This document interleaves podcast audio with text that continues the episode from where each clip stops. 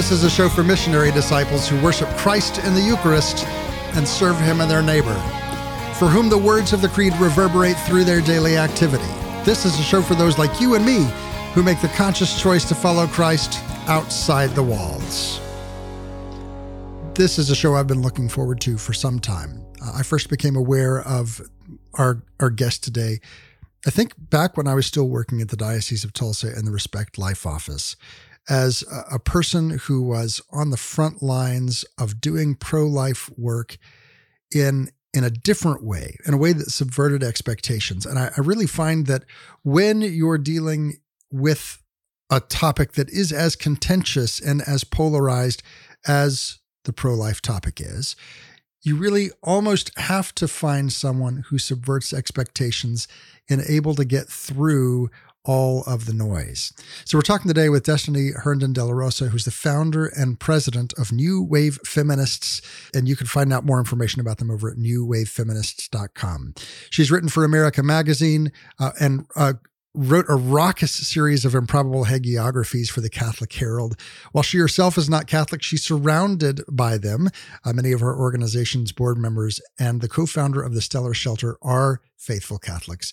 Uh, Destiny, thank you so much for being with us today. Thank you so much for having me. One of the the first things that probably piqued people's ears is the the title of your organization, New Wave Feminists. Uh, and what I'm particularly interested in with your organization is that no matter what picture people have in their heads, whether it be a positive or a negative feeling associated with that word feminists, um, your organization is going to kind of bend the the boundaries of what we typically associate with that word. Um, so help us to understand the context in which uh, new wave feminist fits within the uh, the the scape of feminism? What does it mean for you uh, to use that term? And what's the basic driving purpose behind the organization? Yeah, so I mean, I agree that it is it is a word fraught with with all types of uh, meanings to different people. I think a lot of people hear the word feminist and they assume, you know, we hate men. Um, I don't. I've made two men with my body, big fan of men, uh, or that we support abortion. Um, we do not. We actually feel like, eh, you know, when when people speak of patriarchy, which again, not men in general, but a system designed for men and by men, right? That so much of the issue of patriarchy is dehumanization. It is seeing human beings as property and how can we call ourselves feminists? How can we be fighting these systems that dehumanize when we then turn around and have that same might makes right attitude towards the unborn child in the womb? Because you're weaker and smaller and vulnerable, we can use violence against you. That that is the whole reason feminism has to exist. Um, because we are we are fighting that mentality, and so we certainly can't turn around and become a part of it.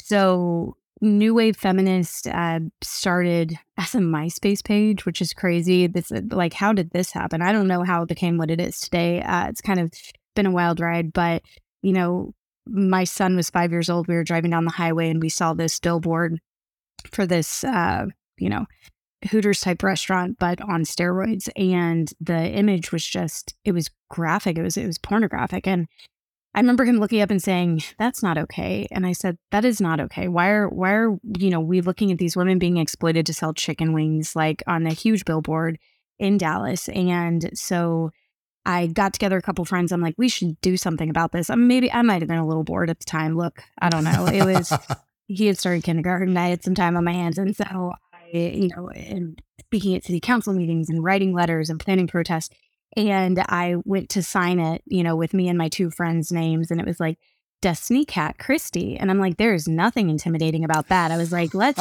let's call ourselves like like we need like a name for a group, and it was literally like a you know like I was writing a Hollywood script, and I was like, what sounds like a feminist script, like new wave? That yeah, that sounds like a thing. Let's do that.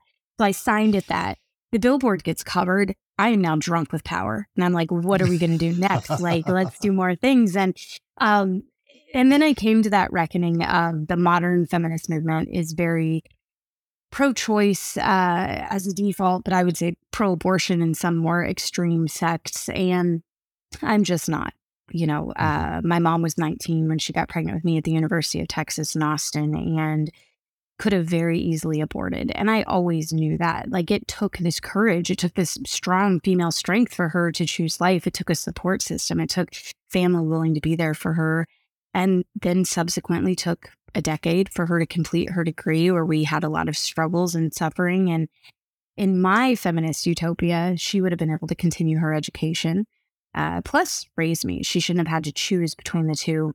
and so I think I always knew that that was going to be a part of my feminism, even if it was very, very unpopular. Um, and sure enough, it kind of was. But I found so many other women and, and males who came out of the woodwork and said, this like I can call myself a feminist if this is what it is. Like I mm-hmm. fully stand behind this. And so from there, New Wave Feminist has grown. We have adopted a consistent life ethic, which is womb to tomb, you know, um, mm-hmm. nonviolence. And that allows us to do a lot of justice work. But the idea is always still rooted in that belief that all human life is is sacred and valuable. All people should be protected from violence for the duration of their lifetime. And our number one enemy is dehumanization.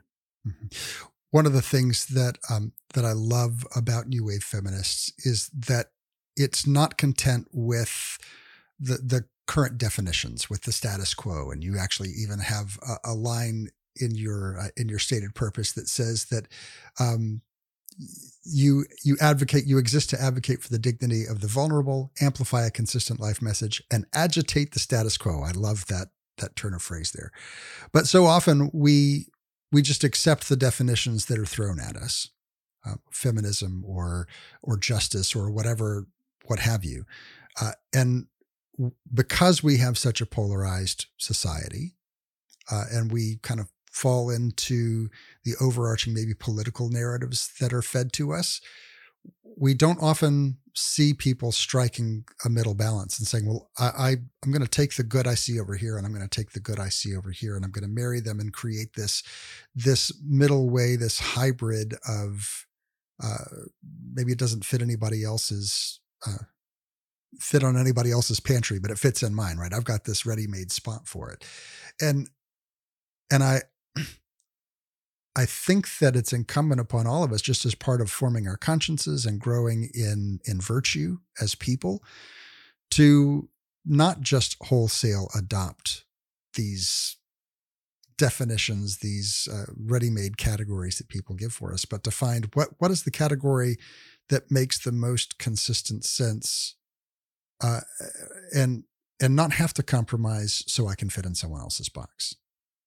Absolutely, I think there's there's so much power, right, in stepping away from a political party or this set standard of beliefs that beliefs that aren't working anymore that you do because in the beginning it starts like small compromises and okay mm-hmm. i can overlook that as long as we're working towards the same goal here but um, a lot of times when you especially in a very polarized uh, political climate like we have now those compromises snowball into where you don't even remember what you're you're fighting for anymore. And so I remember leaving the political party that I've been affiliated with my whole life and thinking like, okay, I'm I'm going to be a loner now. I'm going to be totally by myself.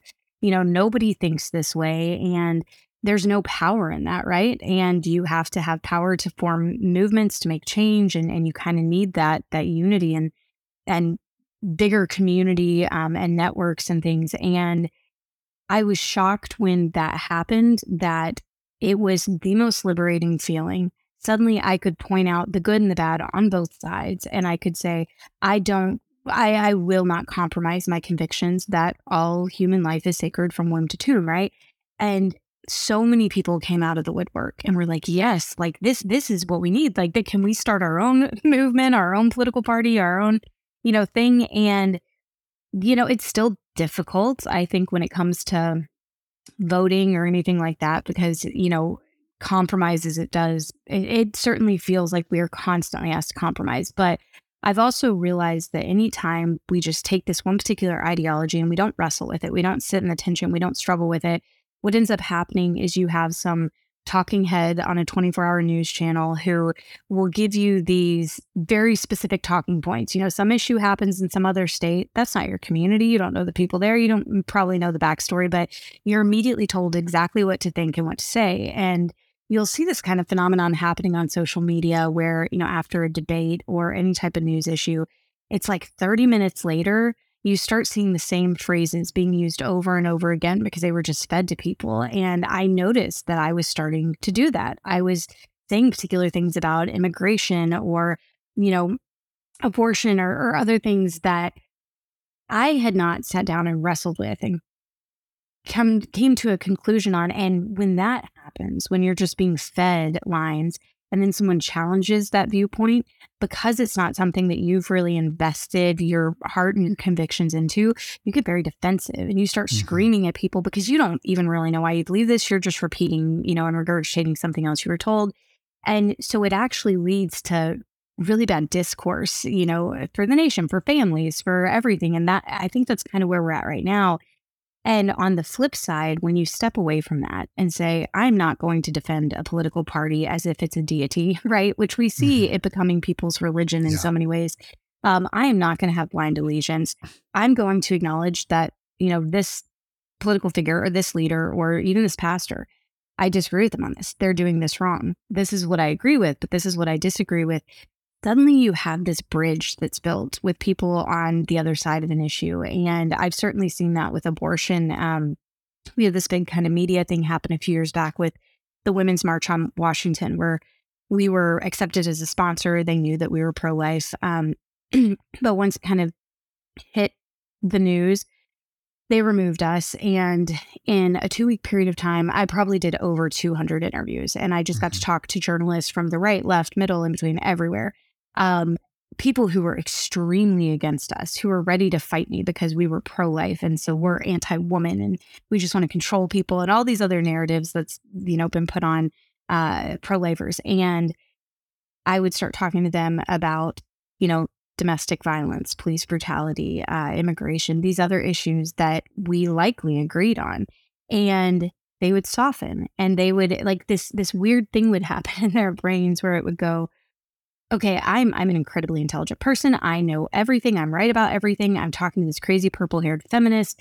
She's right about like 75% of these things that I'm right about. So she can't be totally unhinged because like she's agreeing with me on these things. Like, and then they were much more willing to hear me talk about the life issue and how we have a deficiency when it comes to actually helping people continue their pregnancies. And if we're talking about justice and fighting systems and creating systemic change, why are we just giving people $500 for an abortion? Why aren't we talking about housing, healthcare, you know, childcare, transportation, the things that actually affect the moms who contact me because they don't feel like they have a choice.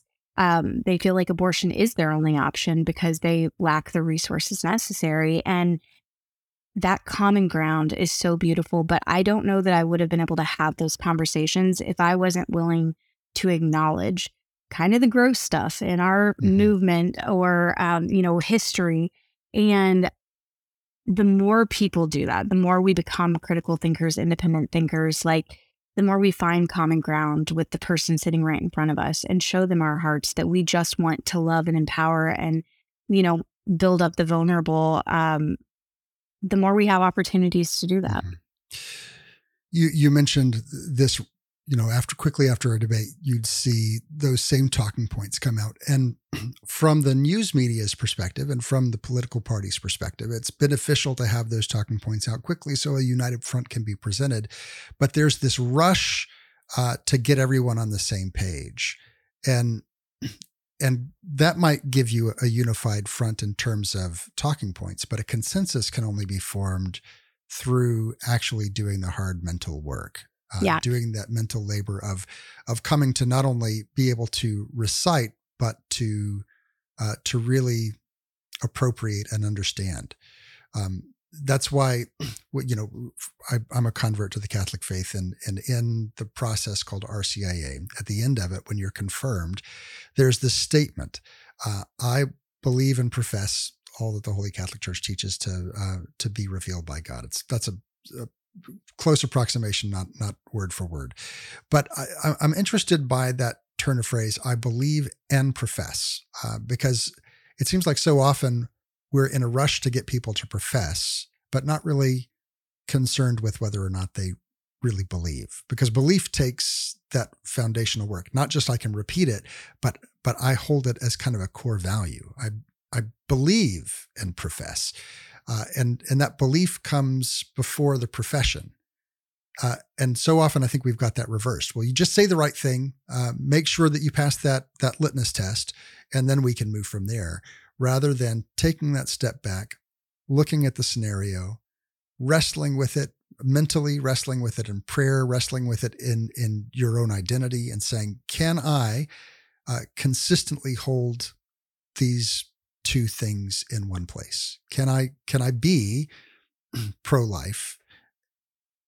consistently all the way through and what what things do i have to give up to make that happen what things do i have to to to add on that i'm currently missing in order to take that position and that work never just ends in opinion uh, and that's what i kind of want to move to here is what started as a, a myspace page moved into some immediate action on the short term uh, into deeper action in advocacy uh, and and uh, almost not lobbying, but that kind of idea of trying to sway opinion into deep and abiding action on the on the case for the for the uh, benefit of the marginalized and oppressed, specifically with your clinic, which you started at, at just a really opportune time, right? Uh, nothing was going on in the world when you decided to say, hey, let's go down to the border and start up this clinic.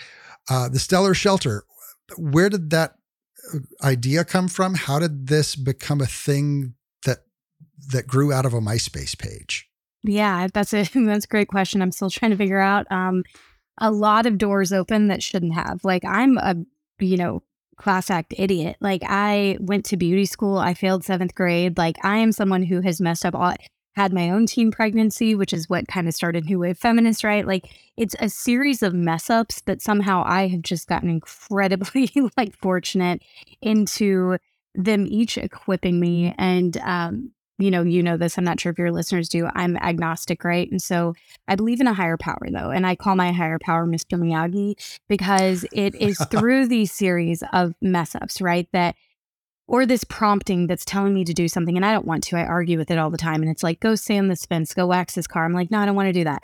But then the next day I know karate, right? Like, and so all of these things kind of um, were just placed along the way that now I can see, okay, yeah, that that completely led us to starting the the shelter, which just to clarify, the clinic side is phase two. So that's going to be starting hopefully next year. We have a team of doctors that um, we want to to be able to serve the wider community of Juarez, not just our shelter, but the shelter right now is just this main house. We've already had 80 plus women and children come through, uh, be able to have a safe place where they can stay while they're waiting on asylum. Um, but, you know, it started, gosh, 2016, 17, there was a big hurricane that hit the Gulf of Mexico, and we did a feminine hygiene care, you know, yeah. collection thing. And so, and it got so we we got such a response. We had so many pads and tampons that we had filled up every single shelter because a lot of people were coming up from Houston to Dallas. And then even took some down to Houston to replenish their stock because uh, we realized that was something that people didn't donate a lot, right? And then the running joke became maybe we should just start throwing these into the floodwater to absorb it because like we we were able to collect more pads and tampons than were needed in the Metroplex for sure. Uh, and then the next year, we were like, okay, we evidently have this ability to organize people and do stuff. So we started working with detainment uh, families that had just gotten out of detainment on the Texas side. Um, so for a few summers, we took down um, loads of supplies to families that were newly here seeking asylum.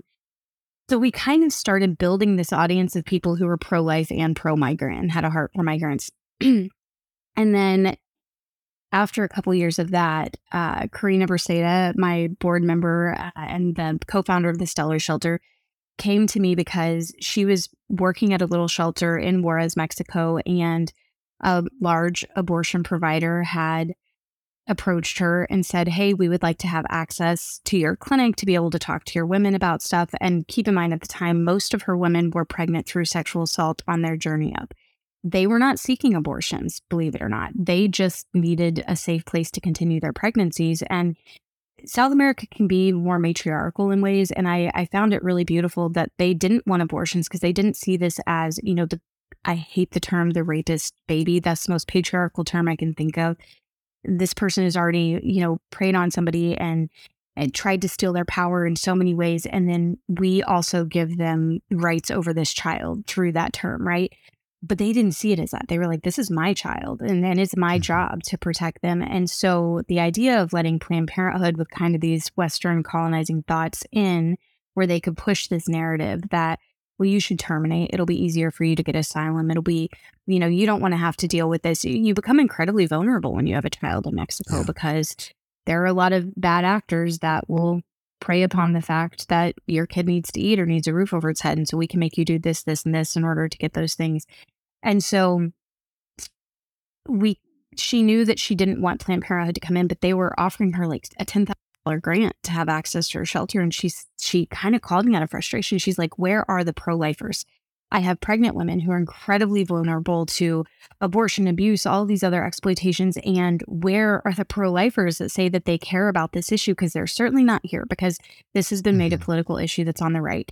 And so um, I was like, you know, I don't know that we can come close to that amount, but we can try and we blew that amount out of the water like fourfold. It was kind of amazing yeah. in about a month.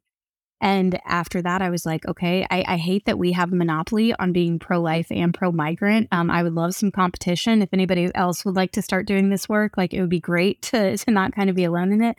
Um, but it snowballed from there. What was supposed to be the summer campaign became me constantly going to Juarez, falling in love with the city, the beauty of just the people and being able to learn so much from, you know, the, the individualistic way that we live here in America that doesn't really exist there as much. You're seeing women who just gave birth, they're dealing with postpartum depression and can't get out of bed. So another mom immediately picks up that baby and starts nursing it and taking care of it. And, you know, taking care of the mother and just this community we joke that it's it's not a commune it's a mommune so just this group of women you know living together and building each other up has been so refreshing for feminism you know my feminism because it does feel lonely sometimes but seeing these women and i don't know if any of them would call themselves feminist um but they definitely embody that sisterhood that has just been so beautiful um to watch how how do we have a shelter full of 80 plus people and children running around laughing. And, and I'm just standing there and all like, how did this come from a MySpace page? Um, mm-hmm. It was a series of me failing at so many things. And for some reason, so do I think Mr. Miyagi's behind it and was laying this out all along? Like, it had to have been something like that because there's there's no other way that we could have pulled this off. Um, and it's been really beautiful to watch. Yeah. Now, if if I remember correctly from the the Facebook posts back when this was first getting put together, y'all you're in a different place, uh, a different um, physical location than the clinic originally the, or than the shelter originally was in. And it's if correct me if I'm wrong, it's in a bomb shelter. An old bomb so, shelter. So it was a bomb shelter. That's the space that we were originally looking at. Um, which even that was it's because we had set up a fund for our campaign the year before, and a board member had set up a PayPal that I wasn't, I didn't realize was linked to our page. And we accidentally raised a chunk of money. And I started seeing donations. People started donating their stimulus checks to us during COVID. And I was like, okay, that's not hitting the bank account. I should probably look into that. So this money's not going off into the ether.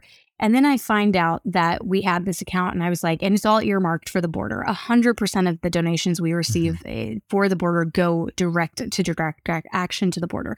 And so I was like, well, we have to, we have to do something with this. Like it has to go to help people. And so Karina sets out to basically try to find ways to spend money to help people. And as she's doing that, again, series of crazy events. She gets linked up to this person, this person, this person. And um, we find this amazing place that was a bomb shelter. It looked like it was the place. And in one of the rooms, there was even, we've tried to figure out what the mural was because the whole place is just like white and boring. But this one wall had, it was either a picture of Jesus walking on water or it was Stella Maris. It was, which I was completely unfamiliar with this concept that mm-hmm. the guiding star of the sea, Mary. And so it's on this wall. And we were like, this is a sign. We've been guided to this place, right? And then over the course of the next few months, we found out that the seller was probably maybe just trying to take our money and not do anything. And it was a little nefarious and um, it was not the place for us. But I was like, but the signs, there were signs everywhere that led us to this. Like, how could this not be it? And so I'm like taking a week's worth of depression naps because by this point, we've raised the money for this shelter right. that now we can't buy.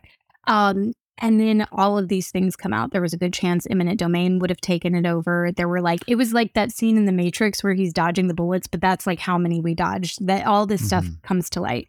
And so Karina immediately starts working towards, you know, okay, we got to find a new place. And she's looking at properties. Like, I love the fact that that's our partnership. Like, when I'm not there, she's steps up and vice versa. Like we just tag teamed yeah. it. And so she immediately goes into action and she finds this place that um, there were a couple places we were looking at, like big quinceanera venues, and it kind of looked like Costco's, you know, like very cold, not warm places. Yeah. And then they wanted to show us a house. And we're like, we don't want to see a house. Like, no, we need more than that. And we show up to this place and it's behind this huge wall. And I start saying, like, oh, we need a wall like this for safety. Oh, we need stuff like this for, like, I'm just pointing it out. When we finally find our place, we need to recreate right. it. The second we walk in and we see this house where it's massive and we're like, oh my gosh, this might actually be it. It has a pre built clinic, which was part of our plan as well. Um, which we did not think we were gonna, we thought we were gonna have to build all that from the ground up now that we were looking for a new property. And then as soon as we walk in the front on the entryway is a giant Stella Maris star. And we were just like, you got to be, I burst into tears. I'm like, I don't even know what I believe in, but like, this is too on point that it was just this assurance that we were being guided every step of the way to the exact perfect place. And now I could not imagine. Um, and so that's why it's the stellar, because we're secular. Yeah. It's the stellar shelter, but come on, it's kind of the Stella shelter. We all know I was, it. I was pretty sure that that was the meaning of it. We're talking today with uh, Destiny Herndon De La Rosa, the founder and president of New Wave Feminists. You can find more information about them at newwavefeminists.com. We're going to continue this conversation just after the break. Among the other things we're going to be mentioning is how you can participate in this shelter down at the border Come join the ongoing conversation over on social media at facebook.com slash step outside the walls. And we'll be right back right after this. You're listening to Outside the Walls with TL.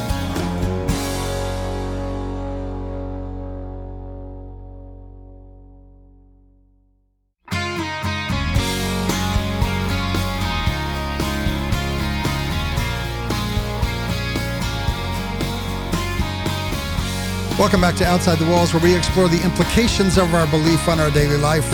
I'm your host, TL. We're talking today about the Stellar Shelter. This is a, a thing I've been following for some time. I used to, um, oh gosh, back in back in the day, I was the director of Respect Life for the Diocese of Tulsa. Did a lot of pro life work there, including the the Tulsa March for Life, the 40 Days for Life, and other uh, partnered with other pregnancy assistance programs throughout uh, eastern Oklahoma. Uh, and that was when I first became aware of New Wave Feminists. You can find more information about them at newwavefeminist.com. Uh, we're talking today with uh, Destiny Herndon De La Rosa, who's the founder and president. So glad to have you on the show today, Destiny. Yeah, this has been fun. Sorry I talk too much. My stories are very no, no, long. no. that that's what we're here for. No one wants to hear me talk. We're, we're here to hear what you have to say. Um, I I know that you have done this work on on the border. I know that you've done other fundraisers and other um, resource distribution raisers, as it were. But I also happen to know uh, because my wife does some work uh, every every year in New York City at the Commission on the Status of Women. Oh yeah, uh, that that little Nations. thing. I know that you you also have some uh, some presence and activity there. So talk a little bit about what does this look like to to advocate and of course like we said at the very beginning everywhere you go you don't quite fit into people's pre-existing uh, expectations and molds so what does it look like to go and advocate for things that in places where maybe you don't necessarily feel welcome, but you make yourself welcome rather than taking a, a combative approach. Well, I, it does help that I have purple hair. So I like to catch people off guard. That's the first way to stun your opponent is for them to think that you're something else. Um, it works really well whenever I go to events that are at abortion clinics, right? And I walk up and all of the escorts are like, oh, sorry about the crazy people out here today. And I'm like, oh, no worries. And then I walk over and like take the bullhorn from the crazy person. And um, so at the UN, it's interesting because um, I go with a group called Big Ocean Women, which is an amazing maternal feminist group out of Utah. And, uh, you know, it feels like they are speaking on behalf of half the globe. A lot of third world mm-hmm. countries, um, places where uh, abortion is not just like this common sense thing that you would want. Why would you ever fight for that? Like they can't seem to understand it yet. That's what's being pushed in their communities is, you know, long acting birth control, sterilization, and abortion. And it's interesting because the first year that I went, um, seeing people, you know, talking eh, the Council on Status Women's obviously all all about um, kind of female issues, but you start realizing how underrepresented basically half the country is. It's, it is kind of this colonizer mentality of like the way the West does it is the way that everybody should do it. And there was actually even a a table set up at one point with information for a thing called like population connection. And so I walk up and again, purple hair. So the girl sees me, she's like, Oh, it's one of ours. Cool. We're gonna have this like hipster woke conversation. And and by the way, I am pretty woke in a lot of ways. Uh, but I also kind of see through the fact that this is population control. And that's exactly what I said to her. I'm like, oh, cool. So this is like population control. Is that what we're doing here? And she's like, oh, well, we don't use that term that's that's we don't like to say that but we just want to really talk about the issues with the population and you know being mm-hmm. overpopulated da, da, da. and i start looking at her table and it's all stuff on how to push abortion in third world countries and um, you know uh, a lot of things that are long acting birth control but if you do not have access to health care could easily become sterilization could harm your reproductive yeah. abilities for a very long time and i think that's when the light bulb went off in my head that there is so much that's being pushed at the un level um, that if you look at it through a lens of fertility, you can see how there is an attack on fertility, on people being able to um, procreate, and especially in places where we deem impoverished or undereducated mm-hmm. or whatever thing that we've put on it, because they're not to this like American um, or Western standard. And it's really horrifying.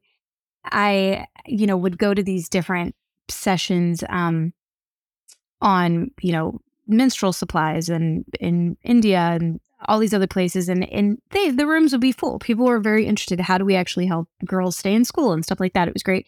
The one that I went to that was standing room only was on abortion. And it was a lot of women from Africa. It was a lot of women from countries where they were saying, This is being pushed on us it literally we are having not only botched procedures but even um, you know IUDs things like that that are sterilizing our women uh, because they cannot properly be handled and you're talking about the issues with patriarchy which you know we agree with like spousal abuse and um, mm-hmm. child marriages and these horrific things when you go over and you just say here let us give you an abortion to take care of that that does nothing to actually fight these systems that are harming women globally. And it feels like a real band aid solution that a lot of people in the West are kind of providing. And so for me, that was the aha moment that, you know, being truly pro choice, you should be supporting people having the ability to have that choice. And we see groups, um, you know, not not necessarily pro choice groups, but reproductive justice groups that there is actually a lot of common ground with because the mm-hmm. the authentic ones are talking about that. The choice to even continue a pregnancy is not available to so many people. Yeah. Let's take that that track a little bit further. This question of of promoting justice. Uh, I think so many of us who who would have consistent life ethic or who would be pro life, we don't necessarily think outside of our own immediate uh, culture and context. Uh, we're we're trying to to focus on and fix the home front. Sometimes we forget that there is a whole world out there, and, and of course, we as Catholics, Catholic means universal. Uh, a lot of these places where um, uh, where you find the marginalized uh, people or people who have their power taken away. They are Catholic countries. They are people who have um, the, the, our brothers and sisters uh, just honestly in in fact of their humanity not to mention the fact that we also have a shared belief and shared faith what i find so interesting is that the people who are out there offering help uh, who are saying, hey, we see that there's infrastructure issues that need to be taken care of and justice. There are uh, socioeconomic things that are happening. We want to go and provide um, uh, funding. We want to go provide uh, relief. Uh, but in order to get our relief, a lot of these major organizations would organizations would say you have to also accept these these programs that we want to send your way. So uh, you're talking about all these programs going over and offering abortion. I think the really truly um, dark, uh, nefarious, maybe too strong a word, but maybe not. Uh, the really dark thing about that is they say if you don't accept this thing which is culturally foreign to you mm-hmm. of, of, abortion or long-term contraception or all of these things if you don't accept that then we're not going to give you the other funding that you need to take care of roads and infrastructure and health care and all of these other things and so back to what we were talking about at the very beginning of the show there are these little compromises do i do i accept this funding for the sake of healthcare and and uh, larger justice and make that little compromise? Or do I turn that down and we suffer even more? So how do we as as people who would be concerned with justice, be concerned with with the care of humanity, how would we go in and compete with these massively funded organizations uh, in a way that still provides the support without having that kind of colonizing Western colonization of uh, of other cultures? I mean, I think I think that's a great question. And, and the irony here is a lot of times it is more conservative leaning people, people who want smaller government, who are voting down a lot of these, you know, support systems um, here in the States and globally. Okay, that's fine if that's what you want to do, but then step up and be the church, right? Like I was raised in the mm-hmm. church by my minister grandfather. Like I I know some Bible. Um and I fully agree that the government is trash. They're going to mess up everything they touch. The human beings who are actively like involved with the community and love the people of the community are much more inclined to find good, you know, um, consistent solutions that are actually going to honor the humanity of people. And so where where are you at? Where are you at? Like mm-hmm. be there. You know, it's crazy because I left the church 6 years ago and have been agnostic and someone recently asked on Facebook like, "Why did you decide to leave the faith?" And I said because I found God more outside of the church than I did inside of the church. I found Jesus when I was like on the side of the border wall cutting out graffiti stencils so we could put a pro life message you know, on the wall that everybody who crosses back and forth from Mexico has to see. And and our message was um, migrant children have heartbeats too, right? We talk about the mm-hmm. heartbeat of eh, the unborn child here in the States, but what about the migrant children? And I remember just being down there cutting out the stencil. I'm down on my knees, like trying to get it done so we can spray paint it on the side of the wall. And I realized all of a sudden it was Sunday morning. And, you know, that evangelical guilt that you feel where it's like, oh, I'm supposed to be somewhere. Where am I supposed to be? and uh, oh, church, but I don't do that anymore. And the sun was beaming down on me, and I was like, this is my church right now. This is what I think the Jesus that I came to love as a child, the model that he had. This is what he would be doing. And and I've kind of developed a theory since then that church should be like K through 12. Like you need the education. You I, I considered going to seminary when I was 24 uh, because I wanted to learn more. I wanted to understand. And that part's important but some people are working on their like fifth doctorate right now. Like get like I mean, still go on Sundays if that's your thing, but then go apply it. Like get a job doing it. Like or apply it in your actual job in your life. Not everybody can do full-time ministry or nonprofit work, right? But I I just I see people going to church for the education, but then not applying what they've learned. And I think that's actually why a lot of millennials are kind of leaving uh, political uh, affiliations, leaving churches, leaving institutions altogether because we don't we don't see that consistency. And i was raised to be radical and be ready to be like you know persecuted for my beliefs. I didn't think it was going to be happening from the people in the church when i'm asking them to act more like jesus right? When i'm being told that helping migrants is actually you know encouraging them to come here. No what's encouraging them to come here is the cartels killing their children like that's what's encouraging yeah. them to come here and where would jesus be in this debate and so it is I would say more disheartening seeing people in the church, as you said, like people who are supposed to be brothers and sisters in Christ of these individuals, um, turning a blind a blind eye on them because of political things. Like it's it's this belief that are you going to cling to your Bible or your catechism in y'all's case or the Constitution? I think some of it mm-hmm. overlaps, but a lot of people are going more towards the Constitution these days. You know, I, I I grew up evangelical as well and have that same kind of uh, experience of um, like Sunday mornings were. this is this is a maybe an imprecise way to put it, but it felt kind of like a concert and a TED talk, right? That that yeah. was the the purpose of Sunday morning. I'm gonna I'm gonna feel uplifted and I'm gonna leave knowing something I didn't know. Uh, that's one of the things that Catholicism has been really helpful for me in is realizing that that Sunday is more about that connection and communion with with God and with neighbor than it is about me leaving knowing something new right? That that's what that's what radio shows are for is to learn something new right?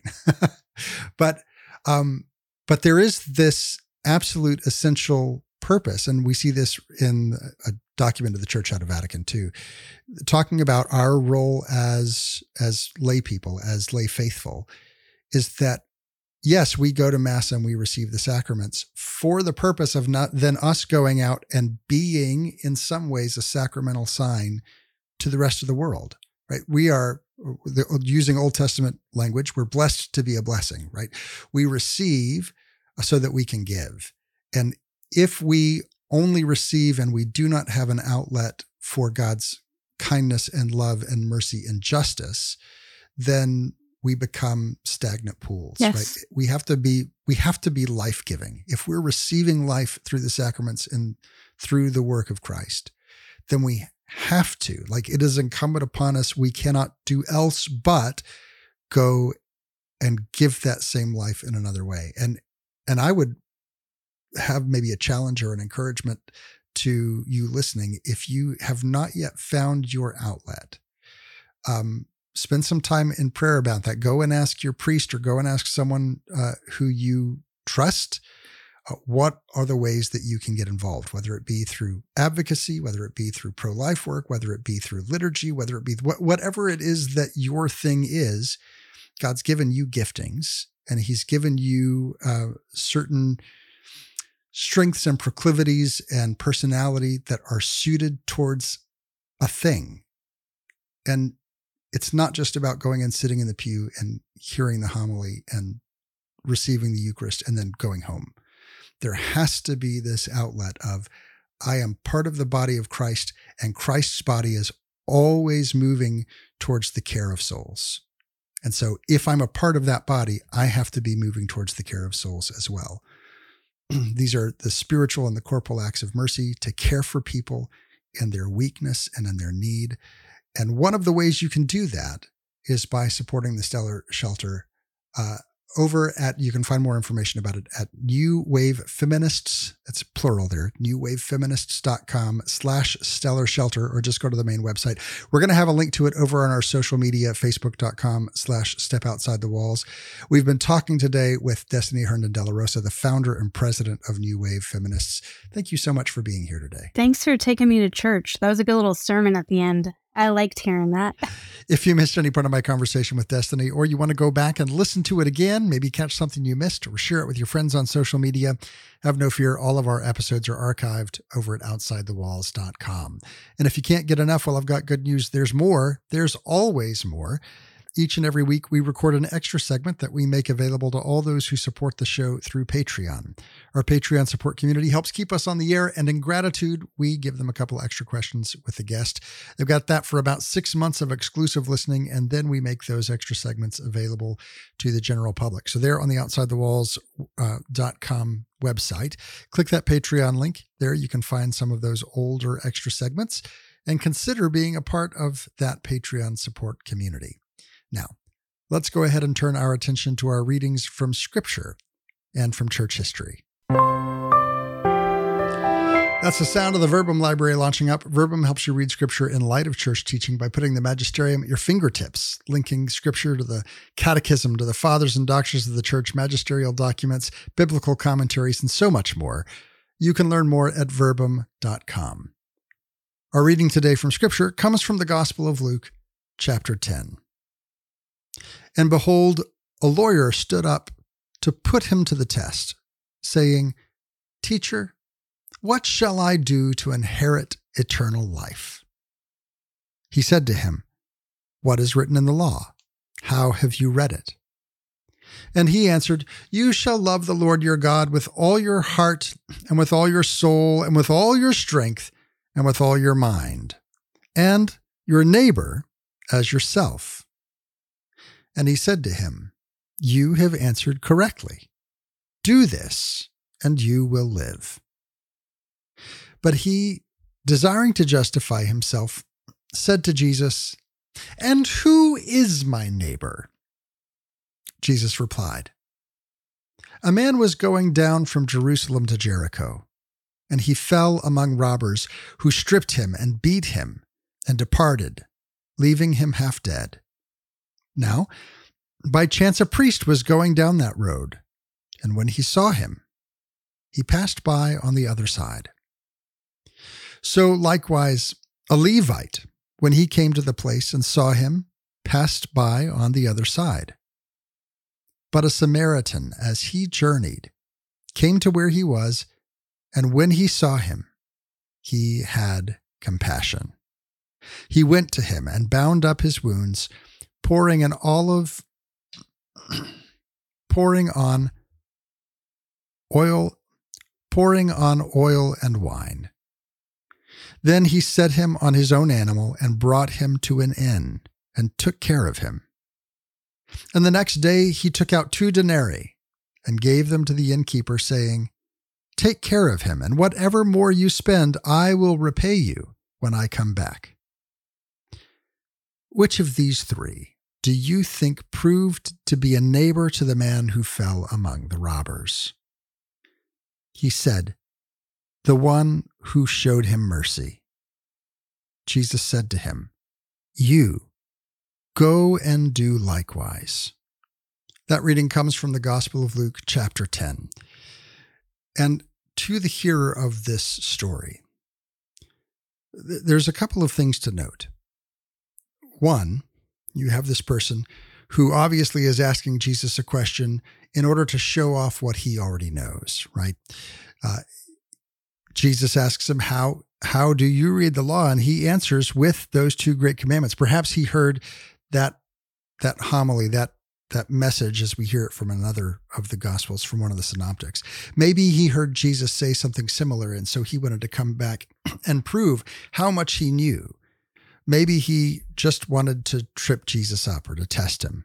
Whatever the, the case is, when Jesus did not engage with him in the way he wanted to be engaged, he pressed further.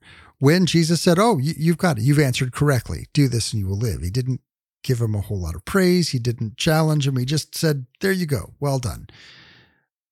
And he pressed further, Who is my neighbor? So Jesus then comes and tells the story. And in the story, I think it's important for us to realize we hear the story and it's familiar to us and we know how it plays out. And I think that we see ourselves separated from the story. We understand the story, we can parse it out, we can uh, maybe analyze it correctly. Like this lawyer, we have the right answer. But it's important to know that to the person first hearing the story, both the priest and the Levite had a valid reason in the minds of the hearers a valid reason for passing by on the other side. Because they knew the Levitical code and they knew that if the priest and the Levite, if they had gone and assisted that man, if they had entered into him in his wounding and touched him as he was laying there by the side of the road, they, according to that law, would have been considered unclean because the blood that was there. And they would have, because they engaged with that, they would have had to um, step back from their obligations and their duties as priest and Levite uh, for a period of cleansing. And so it would have been inconvenient for them uh, and it would have prevented them from doing the thing that they were called to, their vocation, if they had stepped up and assisted this man. And yet, God calls us to a higher law. And then, of course, you've heard many times as you've heard this story before that the Samaritans were persona non grata. And so, for this person to come and assist where the priest and the Levite hadn't, and for that person to be the hero of Jesus' story was deeply shocking indeed. And I think it should be shocking for us as well when we see those who may not fit our mold doing the compassionate work that we are called to do. And so I encourage you go and do likewise. Go and serve your neighbor. Because in serving our neighbor, we serve Christ. Our reading from church history today comes from uh, a sermon by St. Augustine. If anyone wishes to come after me, let him deny himself, take up his cross, and follow me. The Lord's command seems difficult and painful, that anyone who wishes to follow him must deny himself. But his command is not really difficult or painful, since he himself helps us to do what he commands. For the verse of the Psalms addresses to him was truly spoken. Because of the words of your lips, I have abided by hard ways. True also are his words My yoke is mild and my burden is light. For love makes easy whatever is difficult in his commands. What does it mean? Let him take up his own cross. It means he must endure many things that are painful. That is the way he must follow me. When he begins to follow me in my life and my teachings, many will contradict him, try to stop him or dissuade him, even those who call themselves Christ's disciples. It was they who walked with Christ that tried to stop the blind men from calling out to him.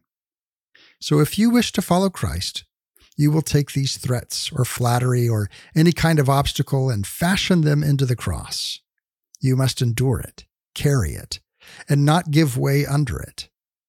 And so, in this world that is the church, a world of the good, the reconciled and the saved, or rather those destined for salvation, but already saved uh, by hope, as it is written, by hope we are saved.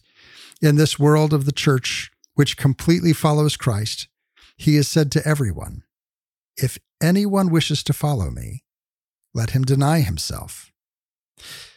This is not a command for virgins to obey and brides to ignore, for widows and not for married women, for monks and not for married men, or for the clergy and not for the laity. No, the whole church, the entire body, all the members in their distinct and varied functions must follow Christ. She who is totally unique, the dove, the spouse who was redeemed and dowered by the blood of her bridegroom, is to follow him there is a place in the church for the chastity of the virgin, for the continence of the widow, and for the modesty of the married. Indeed, all her members must have their place. And this is where they are to follow Christ, in their function and in their way of life. They must deny themselves. That is, they must not presume on their own strength. They must take up their cross by enduring in the world for Christ's sake whatever pain the world brings. Let them love him, who alone can neither deceive nor be deceived, who alone will not fail them. Let them love him because his promises are true. Faith sometimes falters because he does not reward us immediately, but hold out, be steadfast, endure, bear the delay, and you have carried the cross. That reading comes from a, a sermon by St. Augustine. In the very little bit of time we have left, I want to hone in on that one line. For love makes easy whatever is difficult in his commands. It can feel difficult and overwhelming when we look at the needs that are all around us. But as we love our neighbor as ourselves, love makes easy what is difficult because then it doesn't become a calculus of what what we have to do or what we have to put together. It's just a matter of seeing the needs of the others and responding in love. All of the other details can work themselves out. All we have to do is to see Christ in our neighbor and respond in our love for Christ and in our love for them. So go and do likewise. That's all the time we have for today. Today's show was brought to you by Anil and all of those who support the show through Patreon. Go to OutsideTheWalls.com, click that Patreon link to learn more. Come over and be a part of the ongoing conversation on social media, at facebook.com slash step outside the walls. And until next week, the Lord bless you and keep you. The Lord make his face to shine upon you and be gracious unto you. The Lord lift up his countenance upon you and give you peace.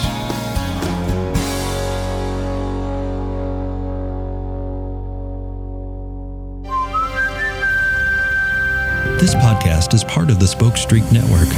For more great podcasts, visit spokestreet.com.